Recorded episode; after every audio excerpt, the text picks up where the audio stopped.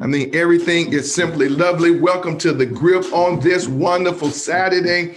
And man, another blazing week, another awesome time that we have been sharing. And I'm just so excited about it. And uh, I'm glad uh, that you have tuned in. So tweet somebody, text somebody, tell them David Anthony with the grip is on. And man, we get ready to have another marvelous, marvelous occasion of conversation. So I'm excited about it. And uh, I mean, I really want you to be all in ears and just, you know, relax a little bit. I mean, it is a nice, warm, beautiful Saturday outside. A lot of stuff is going on. And so, man, we certainly want to make sure that we do our part. Now, this past week, uh, we watched a new president come into office, and I was reading some tweets and I was uh, checking out some information. And boy, it was really interesting because someone said that the last couple of days have been like a great church service. Yeah, uh, they said uh, it's like at the end of a service that you really do not want to leave. And so, man, I'm just so excited about it uh, that we are moving into a new era and some great things are going forth. I am also excited because today I have with me Senator Natalie Murdock joining me today on the grip. Senator, how you doing? Doing well. Good afternoon. How are you? I'm doing fine. I'm doing fine. Thank you so very much uh, for joining me here on the show today. And uh, giving me an opportunity to have just a uh, nice dialogue with you as I help my listeners gain um, some innovative and relevant perspectives. And, and certainly, I know that you are a person who has a lot of knowledge and information, um, not just because of your position, but because of all the things that you are as an individual. So, again, thank you so very much uh, for hanging uh, out with us here uh, on the grip. So, uh, let's jump right in. I'm, I'm telling you, you uh, blazed the trail in March and then in November. I mean, you know, your numbers were just out the chart and you're back. You have been sworn in with some other colleagues. Mm-hmm. What does it feel like right now uh, to, to be um, in the position that you're in, the journey that you've had to get to where, uh, to where you are? Uh, what, do, what, do you, what do you say about that whole journey of your life yeah, of public service? Yes, it has been quite a journey. And um, since I am amongst family, I actually have to start before the public service became, began. Um, as you know, was very active in the church. And so I honestly cannot understate how being active in um, the church, um, the AME Zion Church, really prepared me for politics.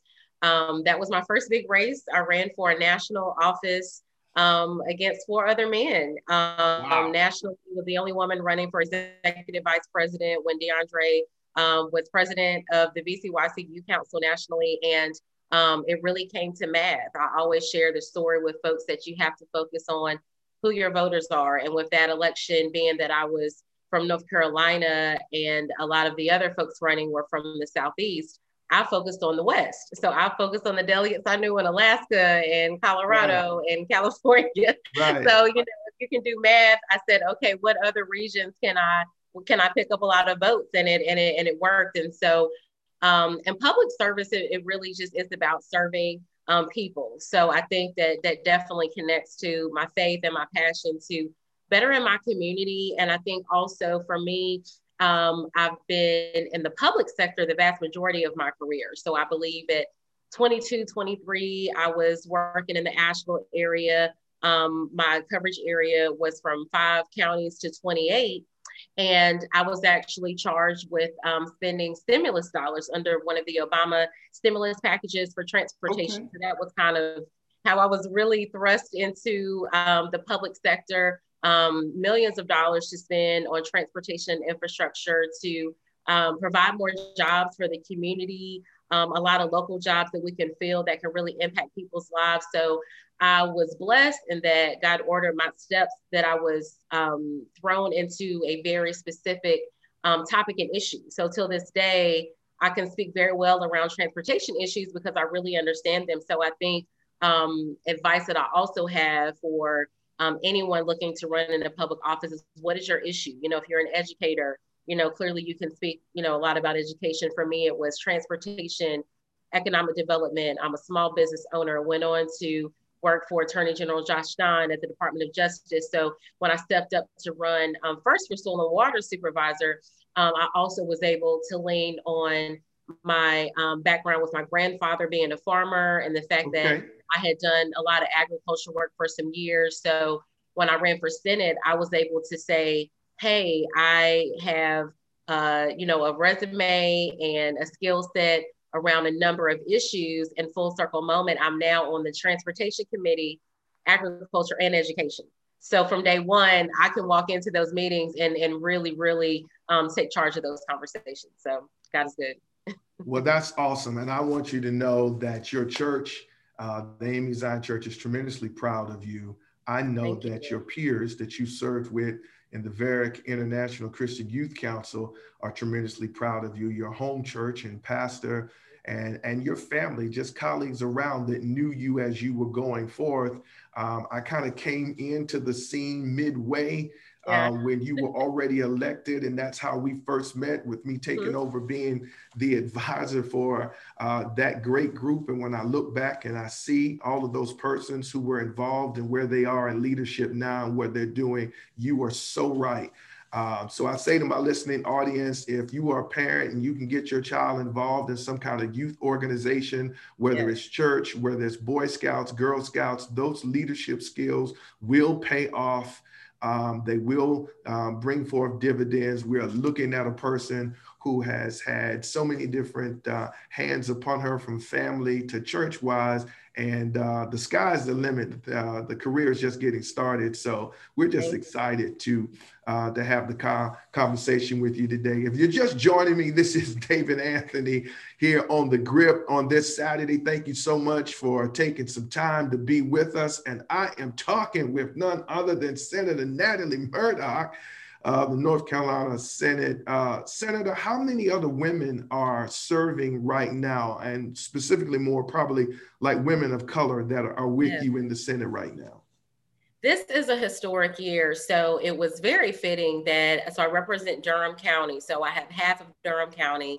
My district is completely within Durham County. And in 1992, we actually sent the first Black woman to the state Senate, Jenny Lucas, um, who is also my proud soror, a member of oh. Delta Sigma Theta Sorority Incorporated. So it took until 1992 for us to have a Black woman in the General Assembly. When I walk those halls, they have portraits of all the previous um, Senate sessions. And so to literally see that change of absolutely no Black people of color, more specifically, no African Americans, to seeing, you know, a Black man here and there. Um, being that I'm from Greensboro, I'm also very familiar with the life and legacy of Justice Henry Frye um, Senator Dan Blue that I still serve with. He was the first Black man to be Speaker of the House. Um, now Senator Toby Fitch also served with um, Senator Blue. So they were legends and we're blessed to still have them with us. But for women, it took until 1992. This year was historic where um, I won't hide from the fact that you know that we had a very difficult year. We did not have the outcomes that we wanted, um, but actually had a record number of women running in the House and the Senate. And um, I want to highlight um, two members specifically. Um, De'Andrea Salvador, um, I, when I was elected, I was 35 going on 36. And so I was 36 by the time that I was sworn in. At that time, I was the youngest Black woman to ever be elected to the General Assembly. We didn't have any Black women under 40 um, in the General Assembly. And so De'Andrea Salvador is one of our new senators out of Mecklenburg County. She ran at 29, elected at 30. And Sydney Batch is in her early 40s, brilliant, phenomenal.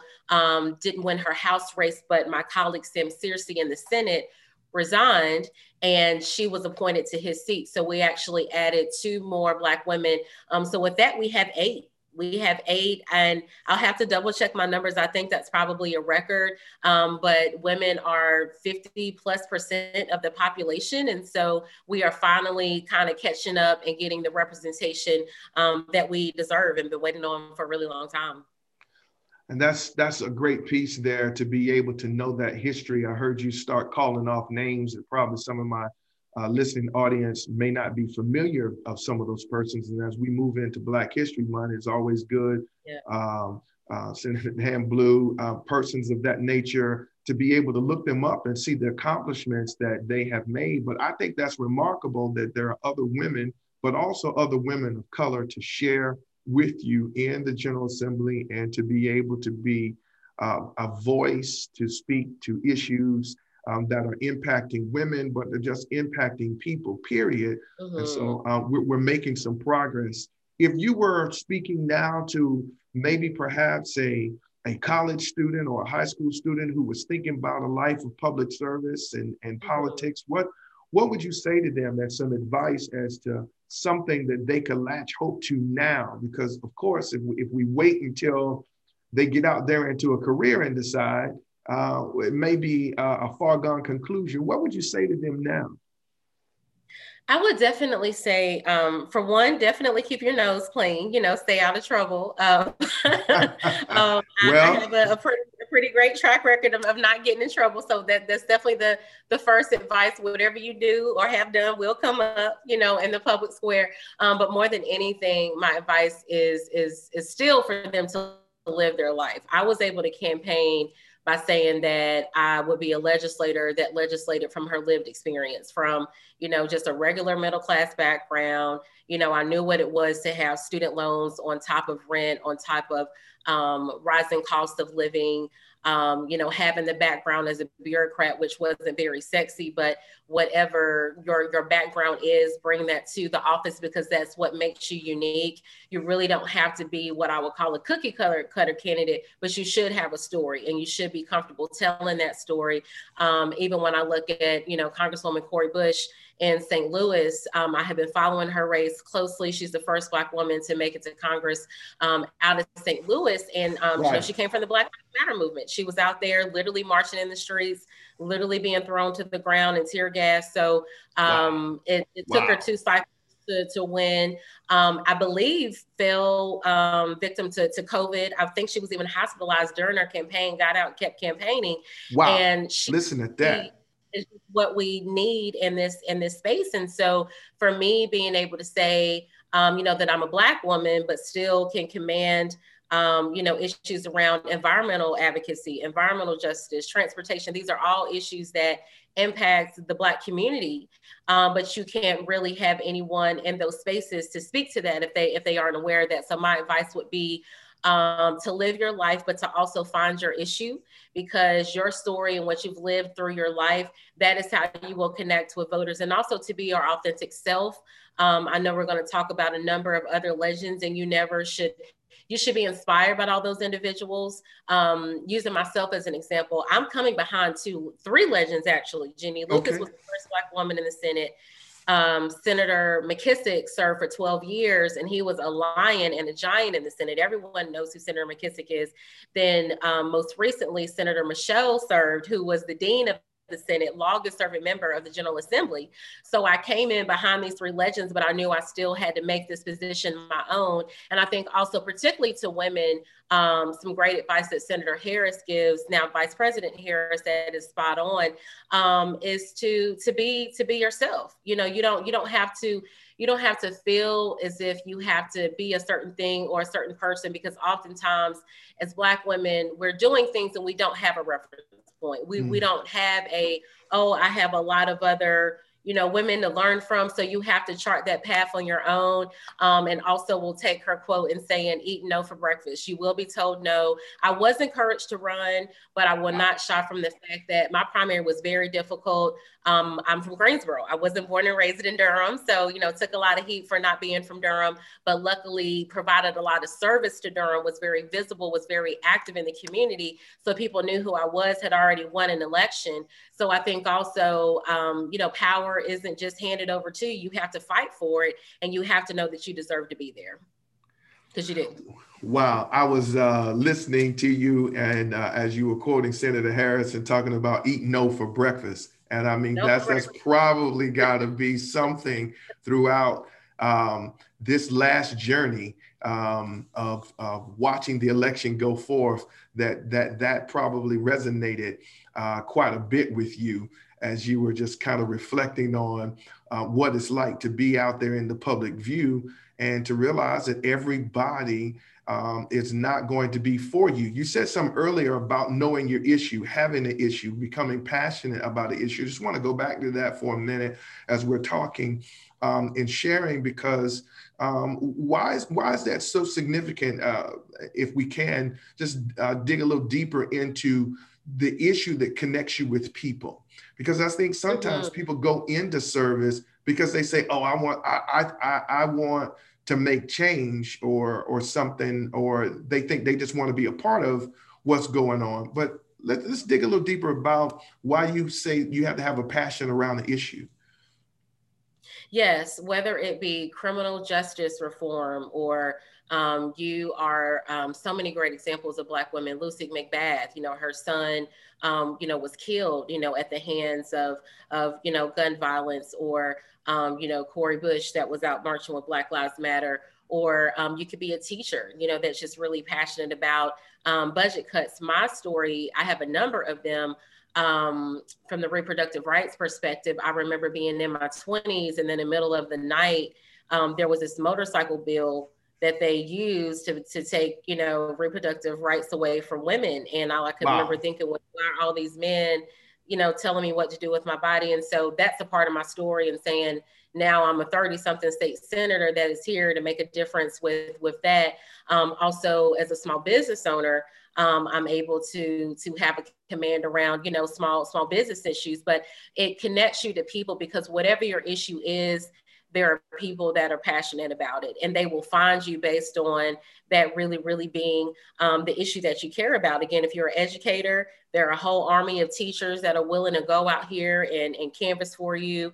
Um, being that i'm passionate about um, transportation. There actually is a transit activist community that believes in having greater equity in transit, more access, um, other um, other groups that, that will support you. Um, the same for small business. I get a lot of support from small business owners because they know that I see them, that I care about them. They have a lot of events in support of me, and it translate and translates into the work that you do every day. Because um, whether you're in city council or on school board, you still break yourself off into kind of specific area of expertise, and that's really when you can have the greatest impact. So let's say you're great at finance and if you run for school board, you're able to dig into that budget and really say, right, okay, I right. know, you know, in regards to increasing routes for, you know, school bus service because of COVID, knowing the financial impact of that, or maybe you were um, in the anti-racism space in the school, so you're on school board and can really speak to how um, our curriculum can be more reflective of um, the American Black experience. So um, it connects you with people, and it also makes you so much more effective when you are an elected, when you have an issue that you care about. And I also want to end with um, you really need to be a jack of all trades, um, wow. particularly in the General Assembly or in Congress. One of my mm-hmm. other mentors, um, Deborah Ross, I worked on her U.S. Senate campaign, and she's now in Congress. We ironically won the same year, um, so she's in Congress. I'm in the state Senate, and she would get up every morning and literally read the New York Times. You have to really be up on all the um, recent issues. You'll deal with a little bit of everything. Um, this last Thursday is a great example. This last Thursday, I got a briefing on um, COVID 19 vaccinations and where we were with those. I was working with a constituent that wanted clemency. I was working with local governments on the Crown Act so that we aren't subjected to discrimination based on our hair, and also had a two hour budget briefing about um, from the, the, Department of Commerce to, to agriculture. And that was just one day, you know, so I deal with so many different issues um, that may seem disconnected, but just having the ability to um, be present every day and really to dig into issues and be and being willing to continue to learn every day because information is always changing and you're drinking from that fire hose every day. Wow. And uh, I appreciate you sharing that because out of all of that busy schedule that you had, you had time to connect and say, Yeah, I'll be a guest on the grip. So, once again, you know, we really appreciate you coming through and, and, and being here with us. I asked you to kind of dig a little deeper into that because I think oftentimes um, that if individuals are not um, really understanding what your role is, what you are trying to accomplish, um, then they see a life of public service and, and politics as, as an area that they may not want um, to get involved in. So I really appreciate you going a little bit deeper into that and sharing um, today so that we could get, you know, just a better feel, especially listening to that schedule and things uh, of that nature. Um, we're going to talk about um, a bill that you co-sponsored in a minute, but it's been in the news. Durham is your area, so can you tell me how did this whole thing come up about this this hair thing and the discrimination issue? I mean, since we're here on the show, um, do you see it going further across the state? I mean, you all are blazing the trail with it. Talk a little bit about that whole piece.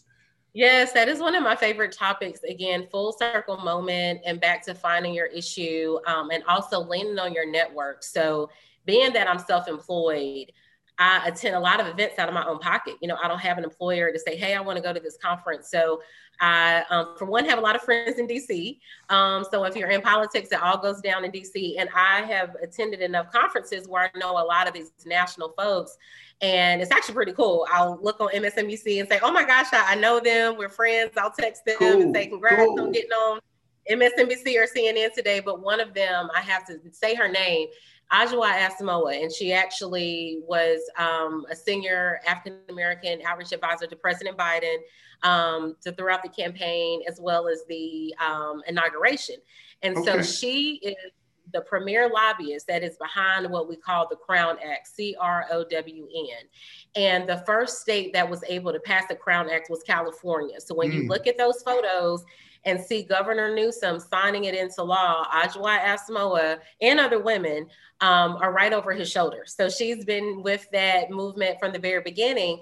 We met through all of these conferences, and she invited me to a briefing on Capitol Hill. Wow. Um, I think this was probably 2018. So again, on my own dime, said I'm going to go up to this briefing and take some other meetings. Was chasing some work in DC at the time, and um, so went to this briefing and she literally booked a room in Capitol Hill. There's an auditorium in the US Capitol and it's filled with, with Black women. I, I can't describe what that felt like to come wow. into this space and all Black women. Um, Dove was one of the sponsors, as well as some of these other um, organizations. I believe the Black Joy Collective is the name of one of the other partners. And the auditorium is full. So Representative Marcia Fudge is there, along with um, uh, Congressman um, Cedric Richmond, who's now a senior advisor for Biden. Um, they're saying that they actually want to push this bill even at the congressional level. But during the briefing, what we found out was um, and, and, I'm sure you have stories as well. Something as simple as, as hair can really impact your ability to find employment. It can right. impact you're discriminated against in the workplace. Um, tying it to my own profession, I'm a politician, and I'll be honest. Unfortunately, I was very thoughtful about okay, what what will I look like? Because um, sometimes, particularly if you're black, and you and interact with folks that aren't black if you have twists if you have a fro or twist Ooh. out some people literally don't know who you are so right. for me it became a consistency thing where if I look one way on my campaign um, materials, I want to be consistent throughout my campaign. But what you'll see is I just had, um, you know, twist in and, and faux locks. So I switch it up. But even as an elected official, I'm very mindful of, okay, you know, what hair are you using for what event, uh, which is very surface. But what I learned at, during that briefing is there were HR directors who are Black women who wow. could verify they knew for a fact black men and women um, were subjected to discrimination of they looked unkempt, they don't look the most professional, wow. and they would just so happen to have locks, they would just so happen to have a fro, or um, you know just so happen to have a twist out. Um, so we we have the data to show that nationwide this really really is an issue. The um, story that caught the most media attention out of New Jersey was the young black man that was wrestling in his wrestling match. That's right. And the referee paused the match and he had to cut his locks right there on the spot. Right. And when you really look at that footage, you could just see literally the soul leaving from his body. He was just so demoralized right. publicly you know. Right. And um, I don't think his parents were at that match, but when they learned of it, they were upset and sued. And so that also helped to get more um, national attention for it. Um, Congressman Cedric Richmond cited that to show that it's actually an issue, you know, that men should get behind as well, right. Um, because it, it impacts all of us. But what makes the Crown Act different is um, that it's not just your hair. The Crown Act argues, and rightfully so, that your hair is an extension of your ethnicity, of your race, mm. which is protected by law. So that's why it gives it a little more teeth than saying it's just a hairstyle. It's saying you literally are attacking my blackness by wow. telling me that you're going to discriminate against me just because of my hair. Um, so the strategy here in North Carolina really is an inside outside strategy. I have to highlight, um, wow, Krista Richardson, um, Shemeka, um, Ebony, um, Gloria De Los Santos. So we have a crown campaign here in North Carolina that's statewide. Okay we have it's actually national they've done some talks in other areas even in um, philly and other areas atlanta then action and nc so we really have a network of primarily black women across the state trans women as well that are saying um, we don't want this to continue and it's not that um, we're asking for anything out of the ordinary when people say, why is this an issue? Because you made it an issue. Right. You know, we, we aren't right. making up these things. We know we've been subjected to this discrimination. Right. So we're saying we codified in law that you cannot do this. So we, um, as you saw in Durham, they were the first to have a standalone resolution um, that was approved in their work session on Thursday to say um, that in the city of Durham, you cannot be discriminated against um, because of your natural hair. The town of Carrboro is considering something similar. They had some of that language in their non-discrimination ordinance. Um, the same goes for um, Orange County is now considering it. Um, we've reached out to um, Fayetteville and a number of other areas. So we do want it to go statewide. Then um, I will be filing a bill in the Senate. My colleague in the House, Representative Kandie Smith, will be filing a bill. And um, what I'm really excited about, we've even reached out to the governor's office to see um, what he, what the, utilize the tools that he has at his disposal as a governor to also provide more um, awareness. So I will definitely share more details when I can.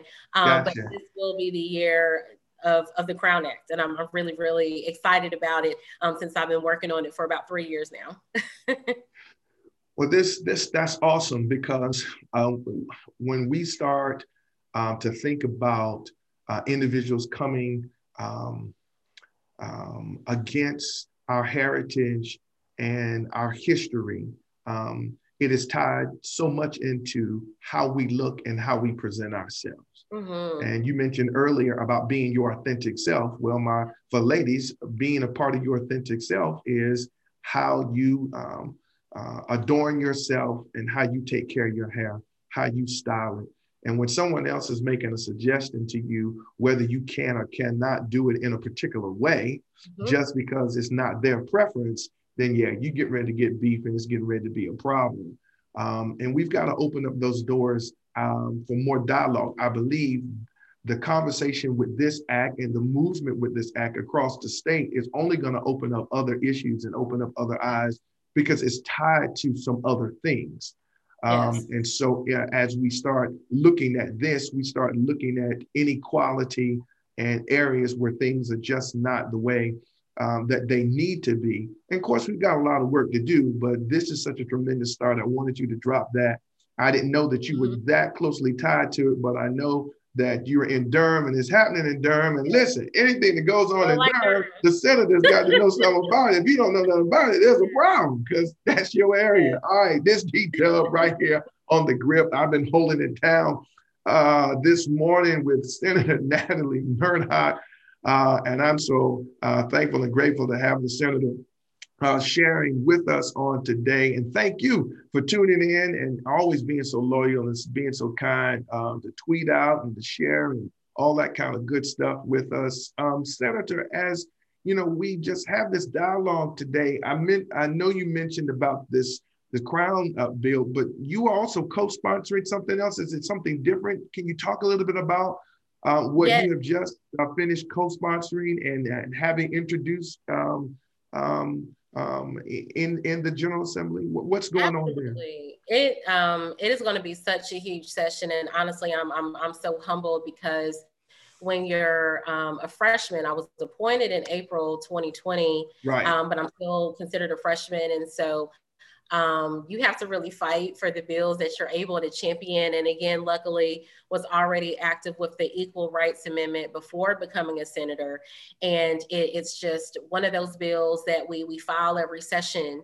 And so, what a lot of folks don't know, back to tweeting, um, the response on Twitter, folks had no idea that we never ratified the Equal Rights Amendment. So way back in the 1940s, um, the Democratic Party and Republican Party had in their platform that we needed to pass the Equal Rights Amendment so that um, women could have, you know, equal protection, you know, under the law and that we could not be discriminated against and, you know, we're treated as equals. And um, it was really moving full steam ahead um, really throughout, um, you know, the 60s and 70s and um, as the, quite frankly, as the conservative movement kind of really rose up and got more powerful, um, it's been chronicled very well on um, Hulu. Actually, did a documentary about Phyllis Schlafly, and so there were a lot of predominantly um, conservative women that stood up and said, "Wait a minute, why do we?" need to do this? You know, what is this equal rights amendment? Um, the main argument they use is um, that women would be subjected subjected to the military draft, which simply isn't true. Um, but even Ruth Bader Ginsburg, um, before she passed, said if she could pick any amendment to the Constitution, it would be the Equal Rights Amendment. So wow. here we are. It is 2021. Our Constitution does not explicitly say that you cannot discriminate against women simply because they're women. That has not occurred. Um, so it's it came to light again. A lot of folks, rightfully so, thought the ship had sailed. We were we um, waited too long. Um, there was a time period, um, really an arbitrary time period, where when the ERA uh, was approved in Congress, they said that it had to be ratified. Um, so 38 states had to ratify it within seven years. Then they got another three year extension. They did not have the 38 states by that time. Nevada moved forward uh, with ratification, Illinois and Virginia. Um, Virginia, um, I believe that was 2020 when Virginia came on board, uh, 2020 or either 20, 2020. And so that gave them the 38th state. But because of who our president was, they didn't move forward and just go ahead and, and acknowledge it that it actually happened. And so, um, what makes we can only imagine he just kind of ignored it, you know, like it doesn't matter because other things have to occur with other federal partners. Um, but what makes this different with the Equal Rights Amendment that we've been fighting for for so long was really a huge part of the feminist movement. Um, okay. Shirley Chisholm, all of those women championed the Equal Rights Amendment, and we're still trying to get it done here. And Gloria Steinem, a lot of those women that you think of when you think of the feminist movement, they were championing the um, the Equal Rights Amendment. So just this last week, on the 21st, um, the U.S. Senate and U.S. House said we're going to remove that arbitrary timeline mm. um, that I don't believe any other um, constitutional amendment has been subjected to because it takes time. I mean, 38 states to ratify something, you're going to need some time to, to get that done. Right. And so they removed that timeline to basically open up the door to say we can now move forward with passage. So even though we have the 38 states, some states have said that they would rescind their ratification, which legally we don't believe they have the grounds to do. Okay. But then in the that happens, we really want two to three other states, including North Carolina, to ratify at the state level to right. kind of provide that additional cover to make sure we have the 38 states we need for federal passage. So we have never been this close to passing the ERA. Blessed, blessed, blessed, and humbled to be um, one of the primary sponsors for this bill. So we go back to session on the 27th. We've been doing a lot of press around it. Um, I'll be doing a Facebook ad around it that's actually going to go live on the 27th. So we're actually going to file the bill on the 27th, which is our first day of session. And so that's uh, an amazing piece that's getting ready to happen. And as I was listening to you talk, one of the things that uh, I think is key, people wonder why things sometimes don't get passed, why they get rejected. And it, a lot of times it has a lot to do with the language and how things are constructed and how they are written. Yeah. So paying attention to our our African American uh, brothers and sisters uh, that are matriculating through elementary school, middle school, and high school. And you got a teacher right now that's riding your back about your writing or whatever. Take them seriously. Take a little bit more time to really work through those things because things sometimes, just because of the way it's framed, the way that it's written, can make it be rejected or turned away simply because um, they're they're working to protect their vested interests. Okay. Um, and you mentioned earlier uh, with 50% women um, going forth, how can you not have things that are going to protect them in the workplace? They're going to protect them as far as their bodies are concerned, that make them equal partners in everything that goes on. Uh, I just think it's a tremendous piece. So I commend you um, on your work and the team that you are working with and is working with you and everything that you've got going forth. Because I, I, just honestly believe that uh, as we move towards equality, it, it's, it's not just on the um, on the basis of it being a color thing, but it is also a gender thing, and we've got to we've got to remember that that um, that the gender piece has been just as huge as the color thing has been down throughout the years as we go forward. Senator, what can you tell us about COVID 19 in North Carolina? Um, yes. You know, um, you know, and unfortunately, uh, the governor has really been working diligently and working hard. Um, um, and, and, and sometimes we get negative press and once again language how people d- decide they want to frame stories um, but um, what, what can you tell us about the COVID 19 rollout and what can we expect? Um, whatever information you can share with us about COVID 19 North Carolina. Yes, um, I believe in, in openness and transparency, and actually began my day um, watching some footage from um, Dr. Anthony Fauci. So, first and foremost, leadership does start at the top. And um, what unfortunately was very well um, documented was we were void of a national plan. A lot of us feared that, but now we know for a fact um, that there was no national plan in place. And so um, the reason that that's significant is it had pretty much left up to the states to kind of figure it out. Um, the standards weren't the same for everyone. So they really did not have that federal and, and state coordination to really get this vaccine out on the street. Um, so first and foremost, thrilled that the Biden administration is here, that they're keeping Dr. Anthony Fauci, um, the chief of staff to um, President Biden, was actually very active in um, the Ebola um, outbreak under um, President Obama. So he is an individual that is very aware of how to deal with pandemics and the global impact. I'm glad that we've joined the World Health Organization again um, yeah. so that we, we have those global partners. So um, at the federal level, um, President Biden's goal is to vaccinate 100 million people in his first 100 days. Here at the state level, um, we've really worked tirelessly to ramp up the vaccine as quickly as possible under really difficult circumstances. Back to that federal state coordination, it's difficult to plan when from week to week you literally do not know how many vaccines that you're going to get. Wow. So having the ability to have um, uh, a, a firm number to even plan around to know what is the overall statewide allocation going to be so that we then know what are the counties going to get what are the clinics going to get what are the health departments going to get.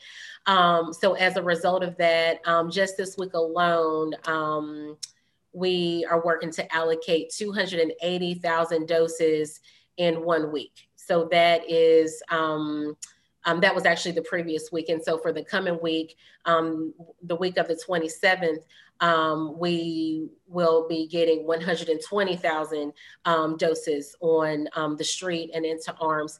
And um, I think what's something that is exciting that we are going to do a little bit differently are larger vaccination events. As you know, in the Charlotte area, I believe the Bojangles Coliseum is a site. Um, Durham is working on a larger site. Uh, we're utilizing some of our high schools since you know classes are not physically in session um, for the majority of our, our school districts. So we right, can right. our gyms. Um, so we're working on getting a lot more creative, looking for more drive-through locations. Even in Sampson County, I see that they have two drive-in clinics um, just this weekend. Um, you know, as a as a faith leader, we also want to lean more into kind of more community-based efforts where you right. know we provide information to people that's accurate information. Um, I know um, at my church here in Durham, St. Mark, um, having you know workshops and information so that you can really really get super super local with individuals that you actually know instead of just folks at the state or at the federal level to have community conversations. Um, worked with pastor jay augustine um, co-sponsored an event through his church st joseph's one of our most historic african american churches in the state let alone in durham um, with our health department to dispel myths. Um, also want to speak to um, african americans honestly have a right to be skeptical. I mean, we have a history uh, where we've been discriminated against, implicit bias that continues to exist in the medical community. Right. So we're fighting two battles where people have a history of being skeptical of um, their medical providers and, and treatment, um, and, and rightfully so. Um, you know, when you look at, you know, from the eugenics movement to, you know, the Tuskegee experiment, we have so many examples to point to. So we are fighting that. And what the numbers are showing us is that that fight is critical because there are some areas where Black and Brown people that have access to the vaccine um, and some of these facilities, they have rejected it up to a 40% rate. Wow. Now so that's alarming. That's, that's a high number even with folks that are having access to the vaccine, um, so many black and brown people are saying, no, I don't, I don't want any parts of this. I don't want to do this. So it's very, very complex, but we definitely want to get more vaccines on the street, definitely invest in more education. Um, in a lot of your local communities, you'll see well-known folks here in Durham. Everyone knows who Mayor Bell is, you know, so we want, you know, Mayor Bell to um, say, I'm getting my vaccine. This is what my experiences is like. And also working with those frontline, you know, workers, you know, right. when when you get it and you work in a nursing home or you work at a hospital, sharing what that experience is like so that we can get more people to get vaccinated because we really need 70 to 80% of the population to be vaccinated to finally really, really break through. Um, and also want to highlight Governor Cooper has enlisted um, the um, the assistance of um, you know our, our, Army Reserve to say right. our National Guard to say we have to do everything we possibly can to get this out. So you will start seeing them um, being deployed across the state to just assist us with the logistics of actually getting vaccines in arms. Well, I know here in Charlotte this this weekend right now, Friday, Saturday, and Sunday, they are doing uh, at the uh, uh, the Motor Speedway um, yes. and, and so they had that event going on. And so the reports have been, it's, it's gone, it's gone forth uh, very seamlessly. Uh, everything has been cool with it, but all the appointments, uh, you know, were booked up. Um, and so they were excited about that. This coming up weekend in Charlotte, it is going to be Bank of America Stadium mm-hmm. that they're supposed to be having. So they got that going forth. So I think that we have that. But I, I want to say to some individuals who are skeptical, um, and and going forth um, that um, oftentimes we become skeptical about things because of a lack of knowledge. We yes. haven't gotten the knowledge that we need to be able to have. And let's just face it, we put a lot of things in our bodies. Uh, we consume a lot of stuff and we don't know what's in it. And so, Absolutely. you know, if we're going to start this argument that we don't know what's in the vaccine, then we do need to trust some of our African American leaders and other persons in the health profession who have already been vaccinated um, to, to be able to give us commentary so to help ease us on, on, on that end. Um, you agree with that, um, Senator? Absolutely. And, and thank you. Um, uh, I also want to highlight a Black woman developed this vaccine. Um, Talk about it. Talk about it doctor from right here in North Carolina. My roots actually go back to Orange County. She is from Hillsborough, North Carolina, Black woman, UNC grad. And she was at the forefront of the development of this vaccine. And um, I actually will connect you to, she's doing interviews like this. Well, I need to talk to her. So we need to talk afterwards. I will gladly connect you to because she is that dedicated to this work. She did a virtual event in Orange County just a few weeks ago. Obviously, folks know her father, so it was actually very easy for them to, to get a hold of her in Orange County. But at any rate, um, to, to say, to share what we're sharing, really to dispel those myths. Um, and, and, you're right, I haven't received it, full disclosure, but I do have a number of um, from physicians to, to nurses. I know a lot of folks who've had the vaccine, um, their side effects have been very mild. So I think we also have to um, be open and honest about what we're experiencing. One of my line sisters provided a very long um, detail kind of hour by hour, play by play of what she experienced just to get that out there. Um, but, you know, she's a doctor, you know, she mm-hmm. cannot, um, you know, put herself at risk. And I think at the end of the day, taking the risk of dying by succumbing to COVID 19, I have at least nine, if not 10 family members who have tested positive just in the last two weeks alone. Wow. Um, unfortunately, lost some family members. So to me, it, it, it's honestly a simple decision. You know, do you want to risk dying? Um, right. and having long-term effects. We don't even understand COVID-19. We still have groups of people that have long-term effects. I think, unfortunately, you hear from folks that are asymptomatic and you know thought that it wasn't that bad but people are still dying the vast majority of them are black and brown people right. and um, months later um, i think they call them um, um long termers or something that six, eight months later, they're still experiencing symptoms they simply can't explain. So we don't even know the long term impacts of COVID 19. And again, as a community, we cannot really move forward until folks do get vaccinated. So really providing that education. And again, you, you know, if you don't live the healthiest lifestyle and eat all kind of crazy stuff, Right. you you definitely aren't in a great position to to be skeptical you know because there's so many other things that you do that are so much riskier than just getting vaccinated. And it's just the the responsible thing to to do at this point because even the folks that went through the initial trial they have been monitoring them for weeks and we haven't seen anything you know out of the ordinary or, or any cause to say we aren't going to move forward um, and we also will have two other vaccines coming online um, the johnson and johnson vaccine i don't know the date of that but that one is one dose so now we have um, a vaccine that doesn't require that deep, deeply cold, um, deep freezer storage, which is very helpful as far as getting the vaccine out there. Right. Every area doesn't have those super freezers, you know, to keep the vaccines cold. Um, so now we have a vaccine that doesn't require that refrigeration, and then Johnson and Johnson will come out with a vaccine that's only one one shot. So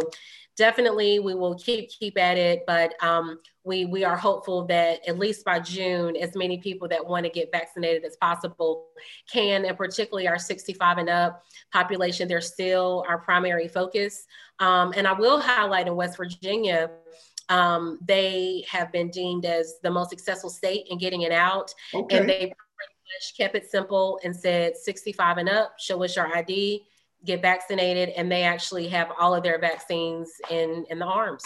So. Wow. Wow. Well certainly again i think that it is important um, that we educate our peers um, our colleagues um, our friends our family the general public. Education is the key um, we're able to dis um, uh, to uh, bring down myths and uh, misinformation, which we know too well um, if we can talk about it and talk about it with people you know. See, that's the key. If I'm talking with Senator Natalie Murdock and I happen to know who she is, then I'm taking her at her word that she yes. believes that this is going to go forth. Well, I may not know a particular person's mother, father, sister, and brother.